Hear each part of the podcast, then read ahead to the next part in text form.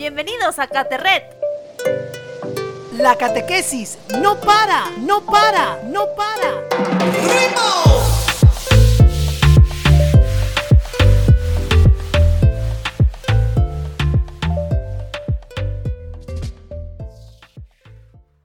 Hola a todos amigos de Caterret, un súper abrazo para todos los que nos escuchan. Les saluda como siempre Damisu Julka y Bruno Laos.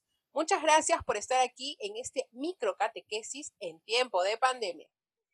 Hola a todos. En los temas anteriores hemos estado hablando de los sacramentos de la iglesia.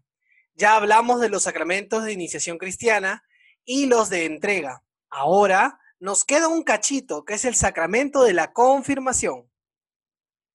Ay, Bruno, te cuento. Ordenando mi cuarto, encontré unas fotografías de chiquita y me vi con mi vestido de primera comunión. Era tan pequeñita, o sea, hace poquito también, ¿no? O sea, debo aclarar eso. Tampoco, tampoco. Y bueno, y mis papás se veían, oye, hace poco nada más, por favor, soy casi, casi una, una escolar. Bueno, y mis papás se, se veían tan contentos que de verdad qué bonito debió ser ese momento. Pero no logro acordarme porque estaba realmente, bueno, bastante, bastante pequeña, ¿no? Sí, hablando de tiempos aquellos, es obvio que cuando nosotros nos bautizamos estamos muy pequeños y probablemente no recordemos mucho el momento del bautismo. Es por eso que la iglesia tiene un sacramento que es la confirma, la confirmación, que es el actuar del Espíritu Santo en nuestras vidas. Digamos que nos activa.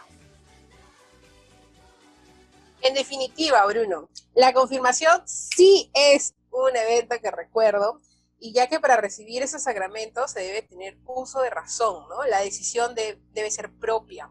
Por eso debemos tener una preparación para poder decidir de una manera consciente que quiero vivir bajo el modelo de los valores cristianos. Lo que te debes acordar de ese momento, Damisud, es la cachetada, ¿verdad? Tengo varios mitos de ese momento en el cual dicen, según dicen, yo no sé, de que a veces la cachetada es cada vez más fuerte si tus pecados son peores. Entonces, Bruno, definitivamente a ti te ha debido marcar la cachetada. ¿Debo entender acaso que te dieron una súper, súper cachetada, Bruno? Porque ha marcado en tu vida de forma indescriptible. no tanto como crees, Damisu. Pero bueno, Regresando al tema de todo lo referente a la confirmación, tiene que ver con las primeras comunidades cristianas, las cuales eran muy conscientes de la acción del Espíritu Santo. Los primeros evangelizadores experimentaron al Espíritu que les indicaba el camino, dónde ir, qué hacer. Pablo afirmará en la Biblia, quien no tiene el Espíritu de Cristo no le pertenece. Digamos que este sacramento nos prepara como eh, especialistas o como investidos, digamos, si es que nos vamos a un tema más de soldados, nos inviste de armadura para afrontar las situaciones del día a día, lo que implicará una misión, es decir, nos prepara para la misión.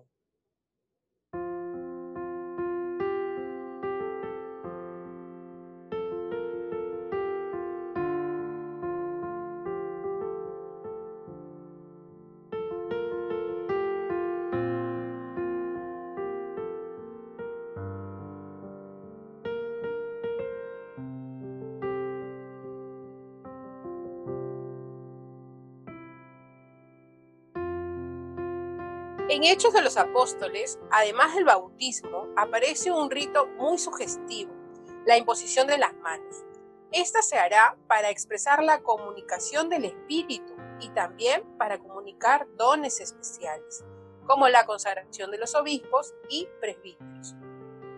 Así es, el sacramento de la confirmación es en especial el sacramento del Espíritu en el que se explicita el don del Espíritu Santo, otorgado en el bautismo.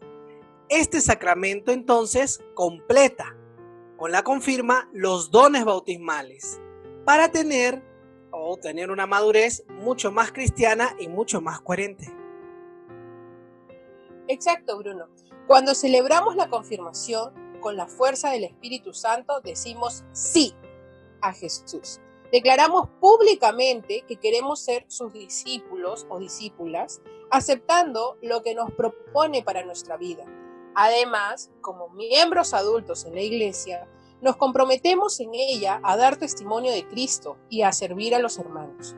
La confirmación es el sacramento de la madurez cristiana, no tanto por la edad de la persona, ojo, sino por el empuje del Espíritu hacia la santidad.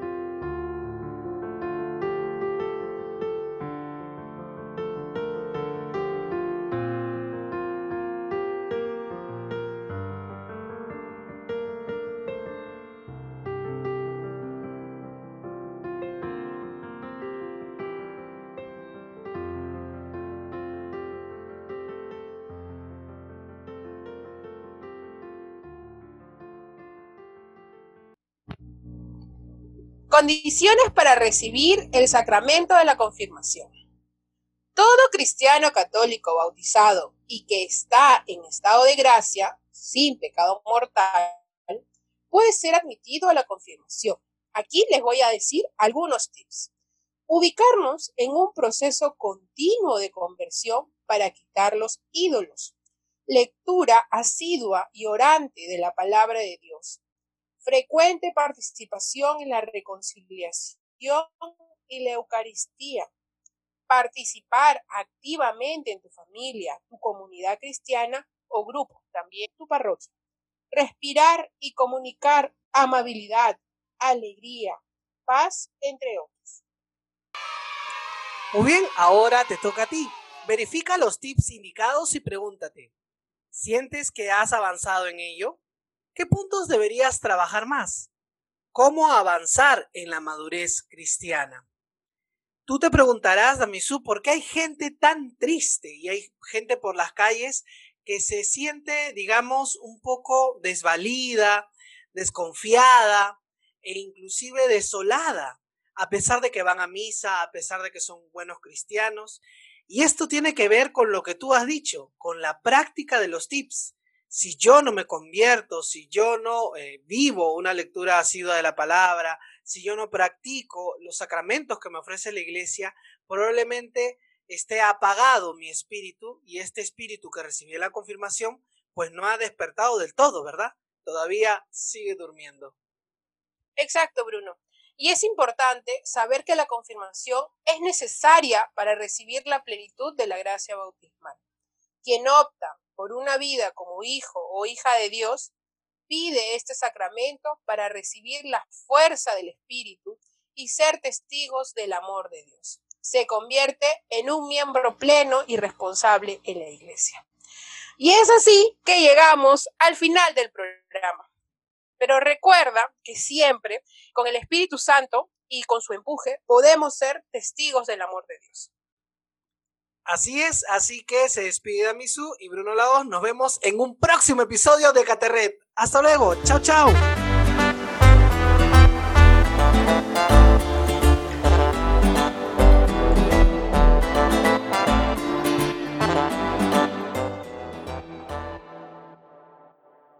Este programa fue grabado por la Comisión Episcopal de Catequesis y Pastoral Bíblica